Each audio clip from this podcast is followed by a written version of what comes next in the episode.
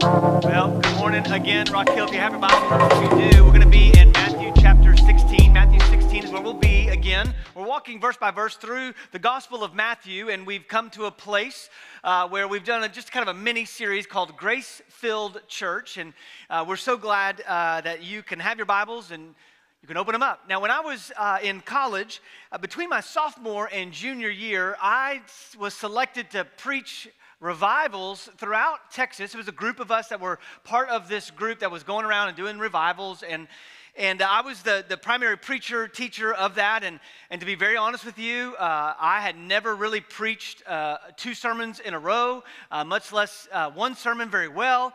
And, and, it was just a learning process where we went to more smaller churches throughout the, the region of Texas. Some were centralized, like in the Beaumont area, kind of orange.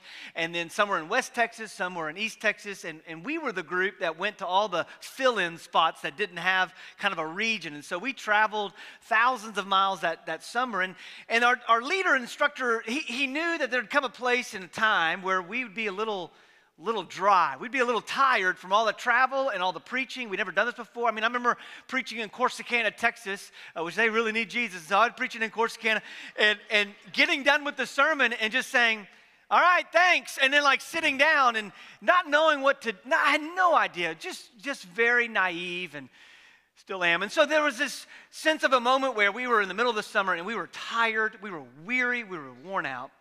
And they provided some sermons, videos for us to watch if we were just feeling just down, just to kind of just have some uh, an elder voice into our life. And so there's a particular sermon from a pastor, and and uh, he's now since retired, and he was describing uh, your life, uh, our life, if you will.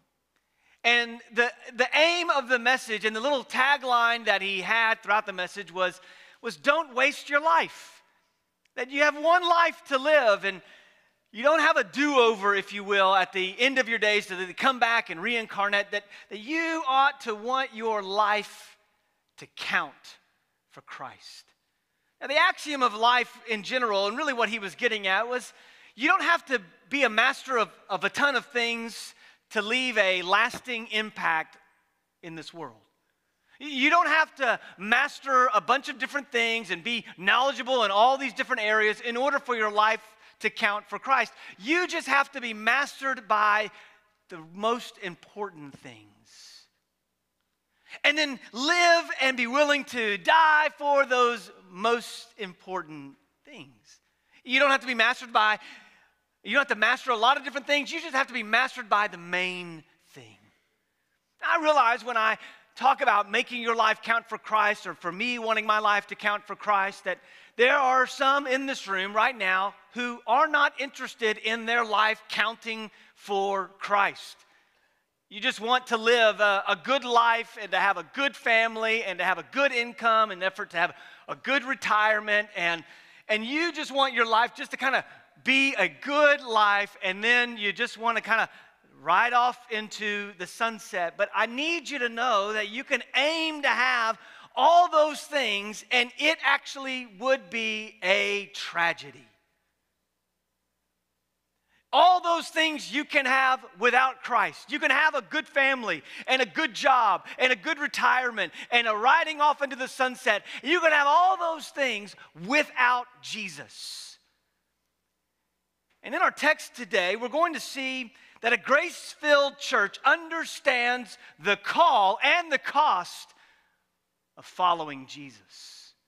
A grace filled church understands the call and the cost of following Jesus. So if you have your Bibles, we're going to be in Matthew chapter 16, starting in verse 21. We're going to read all the way through 28.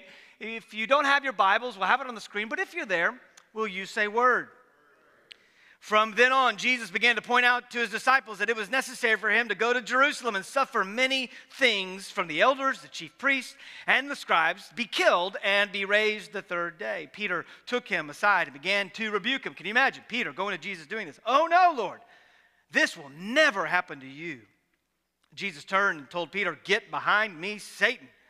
You are a hindrance to me because you're not thinking about God's concerns, but human concerns.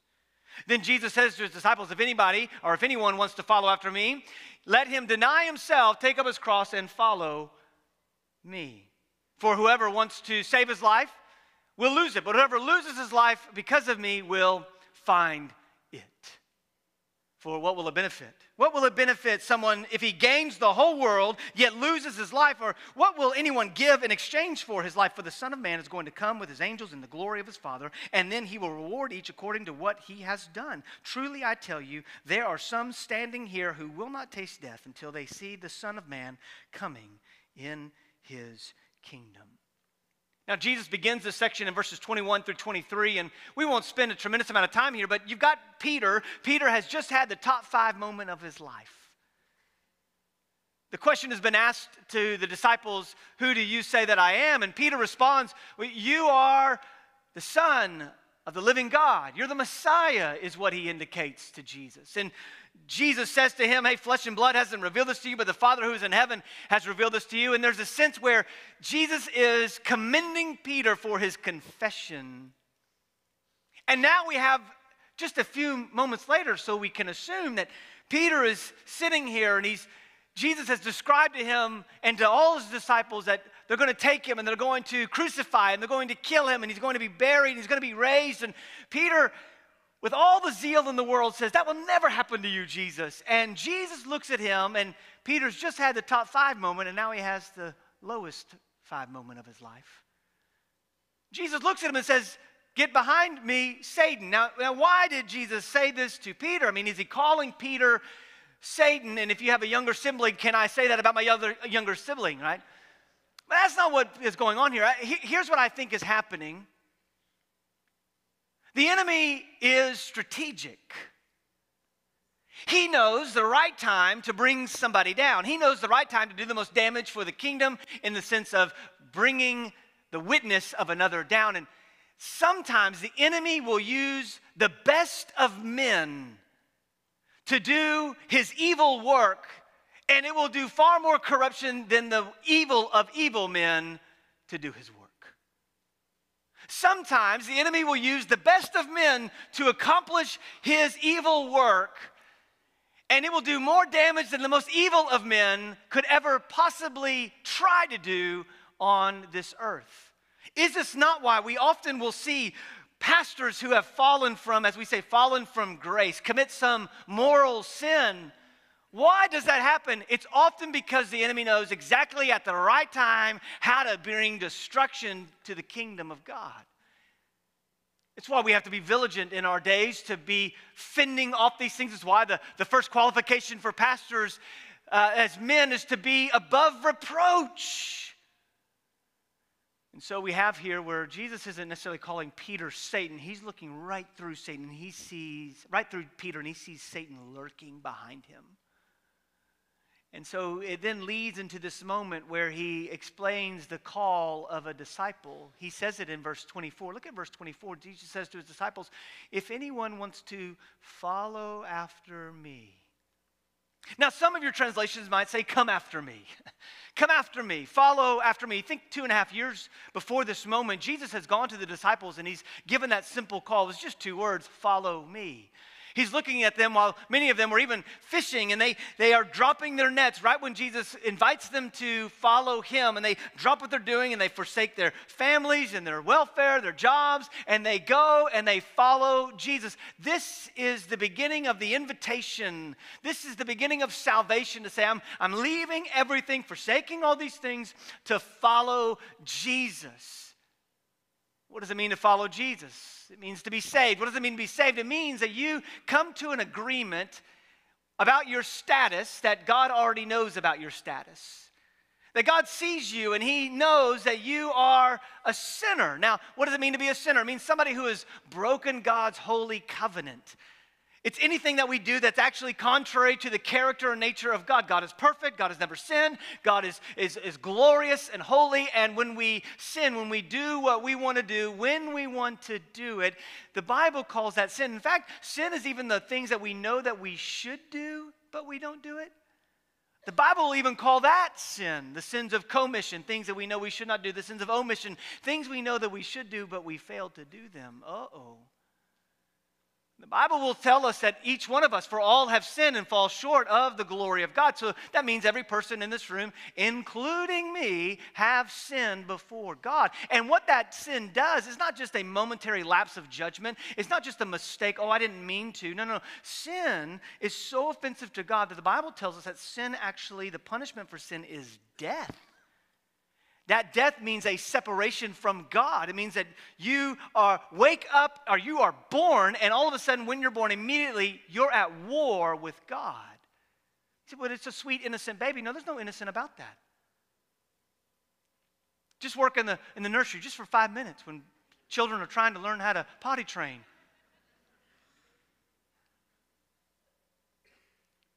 The reality is, though, that sin that separates us you don't have to stay in that status. When you admit that you're a sinner, when you understand that only through Jesus you can be saved, that Jesus came on a rescue mission to save those who are lost, that Jesus then, he, by believing in Jesus for his, what he has done, his work on the cross, then you can be saved when you confess with your mouth and believe in your heart that Jesus Christ is Lord. And so to follow after me is this invitation to salvation. You cannot do these next things that Jesus will describe, the call of a disciple, unless you have actually begun to follow Jesus. To follow Jesus means that you've believed, you've crossed over that line and trusted in Christ as your Lord. The call of a disciple is to understand, and the, and the reality is a, of a grace filled church is a church that understands that it's grace alone, through faith alone, in Christ alone, for the glory of God alone. The grace alone meaning that you're receiving something of which you did not deserve. That's what grace is. Receiving something you did not deserve. Grace is not given to you because of how good you are, your high IQ, your good looks, how deep, how deep your family is. Grace is God's giving to you that which you did not deserve. That's grace. And then we understand that it's God's grace towards us that allows us to have the opportunity to place our faith in Him. Faith is not you trying to do good or trying to do more good things than bad things. Faith is saying, I believe that the only way for me to be saved is what Christ has accomplished for me. That's why it's grace alone, through faith alone, in Christ alone, not in your effort alone not in your good works alone, not in your church membership alone, not in your ability to be consistent alone, in Christ alone. And then why, do I, why does all that happen? For the glory of God alone. So often when we hear testimonies, the testimony is about the person, not about Jesus. The testimony is what I, well, look what I've done. Look what I've accomplished. Look what I've chose to do. No, no. The testimony of every Christian is the same. We went from death to life. And the temptation for some of us in this room is to think, well, my testimony is not as good as that person's testimony. Friend, we, if we've trusted in Christ, we have the same testimony. Don't let the enemy diffuse the light that's in you, hiding, hiding it under a bushel. We learned this. No, I'm going to let it shine. So to follow after me. But then he gives some instructions. Look what he says. He says, let him deny himself. The call of the disciple is to follow after Jesus, but part of that following him is to deny yourself. Now, we live in a culture that refuses and pushes against the denial of self. In fact, we're in a culture today where we indulge the self. We want to elevate the self. We want to write books that will help the self over and over and over. We're living in a country and a culture that, that just so longs to indulge, to appease. This is why fasting, and in the Bible, fasting is always situated around the, the denial of food. You can fast from TV or from sports, and that's fine. But biblically, biblical fasting is actually from food. But you deny yourself to remind you of your great need for Him. And so to deny self is to deny your tendencies. We have a tendency towards selfishness. We have a tendency towards our sin. We have a tendency towards our comforts. We have a tendency towards indulging what we want to indulge in. And Jesus says part of following me is to actually deny the self. And that's not a popular word for us today because we don't want to be told that we can't do something. We want the self to be able to have whatever it wants, when it wants, and however it comes. We want to not deny ourselves. This is why when Jesus begins in Matthew chapter 5, the, the spiritual ethics, right? The, the Christian ethics of the Sermon on the Mount, he begins with this Blessed are the poor in spirit. Now, when he says poor in spirit, he's not describing financial poverty. He's talking about a spiritual poverty. You have to recognize, if you want to be part of the kingdom of God, you have to recognize your spiritual poverty apart from Him. That without Christ, you do not have anything.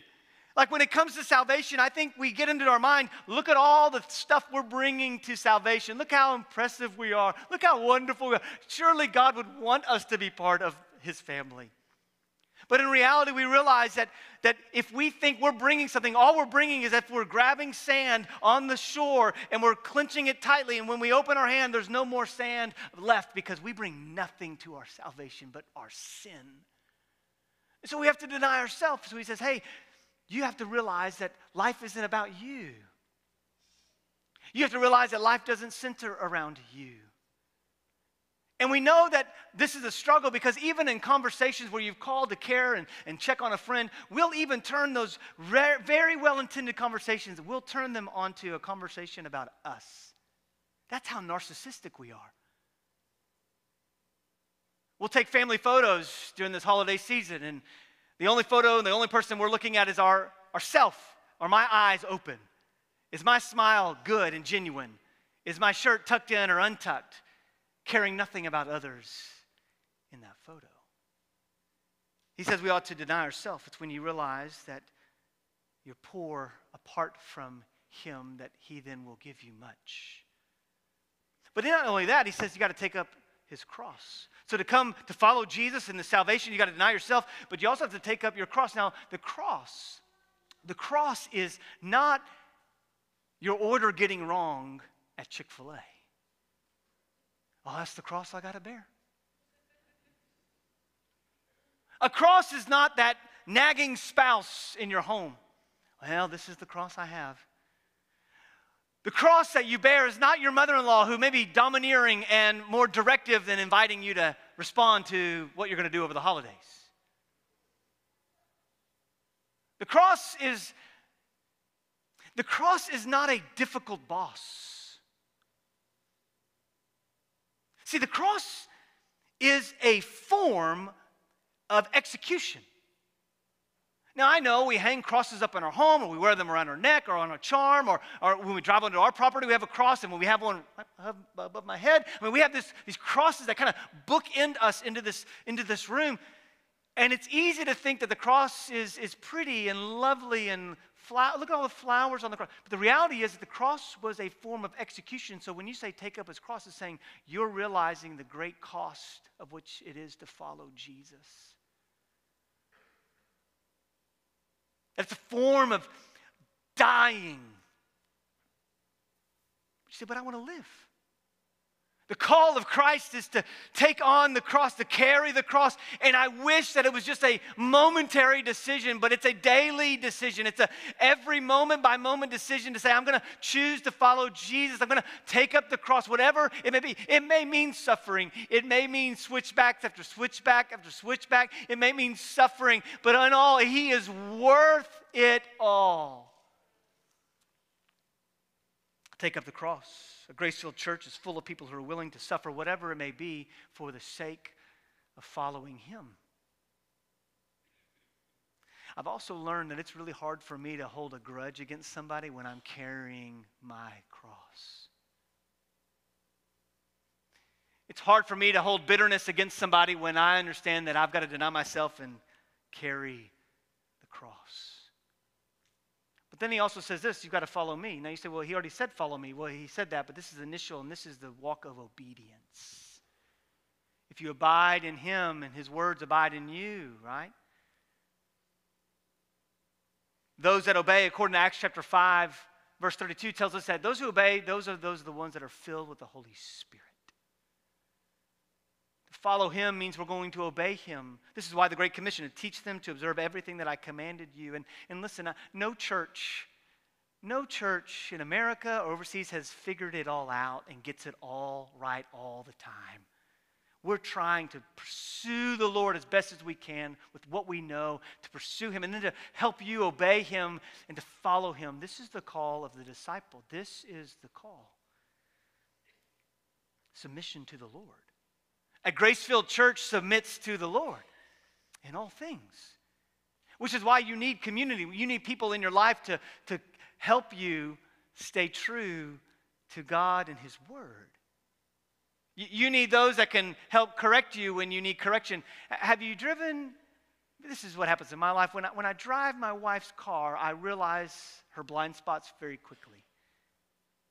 I, I, it's hard for me to see the blind spots in my own car because I, I know my car, I know those things. But when I drive her car, I begin to see the blind spots. You need those in your life who can point out your blind spots. The call of a disciple is to follow the Lord, but to deny yourself, take up his cross, and follow him. That's the call. But then there's a cost. Look at what happens in verse 25. Look what he says. He says, For whoever wants to save his life will lose it, but whoever loses his life because of me will find it. He's setting the table here in this moment, this cost of a disciple to say, Hey, whoever wants to, to, to save his life will actually lose it. But those who lose his life because of me will find it. And so the way he prods here a little bit, look what he says in verse 26. This is the key for us today. What will it benefit someone if he gains the whole world yet loses his life? And what will anyone give in exchange for his life? Jesus was a master communicator. There's, the preaching is understanding the text and then communicating the emotion of the text. That's what preaching is. It's understanding the text, but then communicating the emotion that's found within the text. There's all these other elements we can get into later, but the point is, is that here Jesus is showing us the way that he is the master communicator. Jesus had a way to say something to somebody and it would click with them and to understand deep spiritual truths in a simple way. He does this all throughout the kingdom of heaven. Is like a sower who went out into the field and sowed seeds. So all the farmers would go, Oh, yeah, I understand that. The kingdom of heaven is like a net that's been cast out into a sea, and then when they draw it close, he brings in his fish. Oh, yeah, that makes sense. A fisherman would understand that. The kingdom of heaven is like a great treasure that was found in a field, and the person sells all that they have so that they obtain the land, and with great joy, they buy that property. A real estate agent would understand that concept. When Jesus spoke and when Jesus taught, he was always teaching so that people could understand what he was saying. And here, Jesus asks a question that you and I must deal with, or we'll miss out on the cost. We'll think that Christianity is something that it is absolutely not. And so, what does Jesus do? He asks a question. Now, you are familiar here. If you were looking at your text, the ESV, the NIV, the KJV, I think they all use the word soul here. What does it profit? What does it gain someone if he gains the whole world yet loses his life or soul? Now, what, what does that mean? The word psyche is what this comes from. And, and, and so, this word psyche means uh, if you could look at your funeral, not that I'm wanting you to plan your funeral, but if you looked at your funeral and you saw your physical body there, this soul or this life is what, is what you're able to look down on. So you're able to, to look on it because that's the soul, the real you, as some commentators said, the, the, the emotions and the ambitions and the dreams and the real self. Like when everything gets quiet, the real you. Not the you that you portray online or that you portray to other people, but the real you. And so Jesus asked this question what does it profit you? What does it, what does it benefit you to, to gain everything in this world and yet forfeit that which matters the most, that which lasts forever? And so, a grace filled church is full of people who understand the cost of following Him, and the cost of following Him is significant. Jesus is pointing out here what happens to a person when they choose to try to gain in this world because we think in this world and this world alone. They'll actually forfeit their soul, is what he says in verse 25. And so when I begin to think about this, this gaining, what, what are the things that we end up doing that cause us to not ask this question for our own soul? So I thought about just three different categories. One of the reasons why we don't ask this question, what will it benefit, is because of work. Now, I, I, I think that working is good. I enjoy the work that I get to do. I hope that you enjoy the work that you have. But there's a great temptation in our day, and it's to become a workaholic, where we so give our attention and time to our work because the more we work, the more potential income we have, and the more income we have, the more happier we will be, so we believe.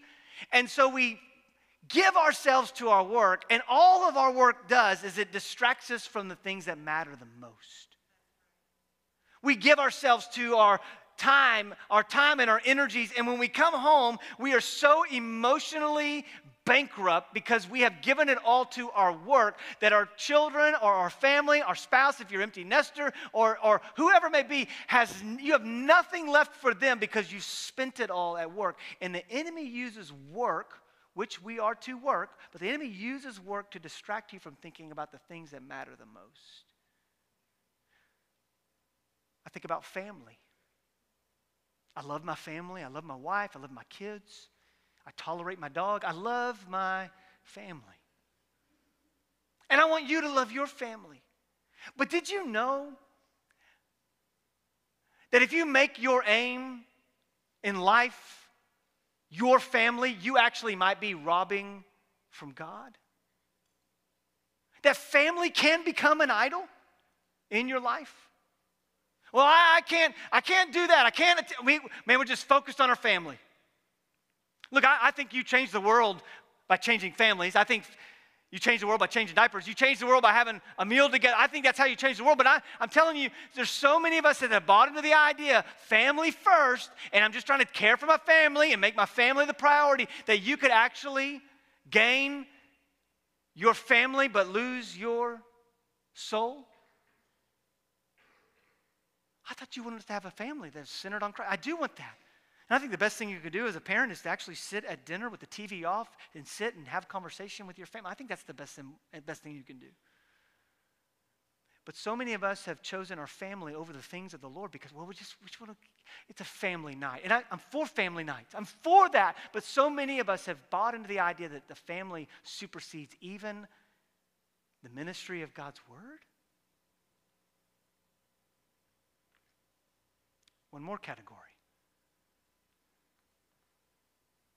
I think extracurricular activities distract us from asking this question What does it benefit a man for your kids to succeed in every athletic, every dance, every extra thing, but in the end, they lose their soul? I'm, I'm, look, I'm for my kids succeeding. I want your kids to succeed. I want them to just be thrilled with all those things. What will it benefit someone if he gains all the acclaim and extracurricular activities but loses his soul? What will it gain? All those things do is they just distract us from the main thing. You don't have to be mastered of a ton of things, you just have to be mastered by the main thing what will it profit anyone? What will it gain someone? What's the benefit to have all these accolades, but in the end, your heart is far from God? What does it gain your family to have all these accolades and all these, these propping ups of, a, oh, that's a good moral family, and yet your soul, your life has not been given over to, to Him? You claim to follow Him, but you've not denied yourself. You claim to follow Him, but you're not taking up your cross. You claim to follow Him, but you're not actually obeying Him.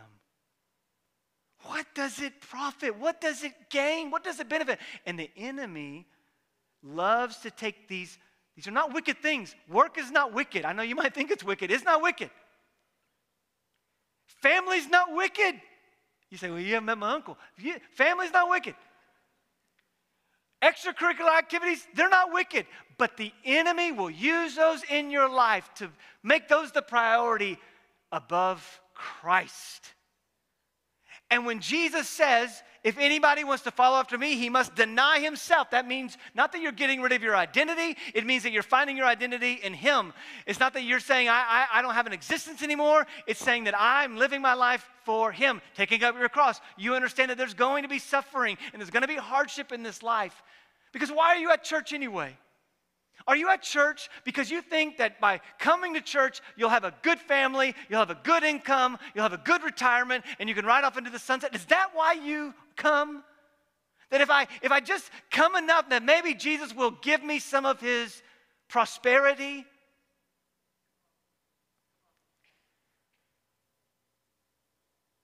He tells us in verse 25, you'll lose your life. But anybody who loses their life for my sake, they'll find life. And so then he asks this question what will anyone give in exchange for his life? He's saying there's not enough money in the world that you could give to earn life. But Jesus tells us the value of a life, doesn't he? Jesus tells us he displays the value of a life, doesn't he?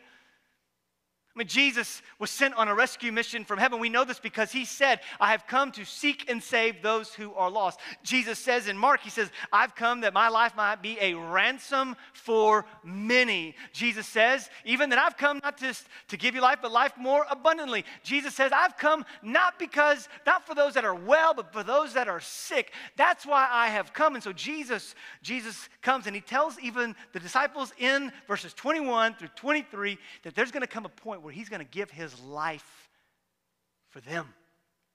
Jesus has told us the value of a soul. Jesus has told, you, told us the value of a life. The value of a life is a life. There's no dollar figure on it, but Jesus displays to us how valuable you are to him. Jesus comes on a rescue mission. He comes to this earth and he lives a perfect life that we could not live and have not lived. He dies the death you and I deserve. That's how valuable you are to him. And it's on that cross that Jesus cries out, It is finished. What is finished? Jesus is saying all the wrath of all the sin, all the past sin, all the present sin, and all the future sin, all in that moment was poured out on Jesus. It was excruciating. But on that cross, he cries out, It is finished, identifying and saying that all of the sin has been now satisfied so that you could be forgiven. And then on the cross, he's, he even cries out, why did you forsake me? Because he's, he's experiencing that moment where we are experiencing just here on this earth, that we've been separated from God. And now he's experiencing this, this brokenness of the relationship. And Jesus hung there on the cross. He didn't tap out and say, I was just kidding. I'm sorry. I'm going to come down now. It was just a joke. I mean, I can, I can, I can David Blaine this moment and get out of this situation. He stays on the cross. He dies a martyr's death. He dies a sinner's death in your place. And the Bible tells us, Paul tells us, he who knew no sin became sin sin so that you might become the righteousness of God. And in that moment, he exchanges his life for your death. He dies what you deserved. He then was buried in a tomb, rose from the grave, so that you could now have life. And we are so tempted to be distracted with work and with family and with extracurricular activities, thinking we're gaining something, but in the end, he says, You will lose it all.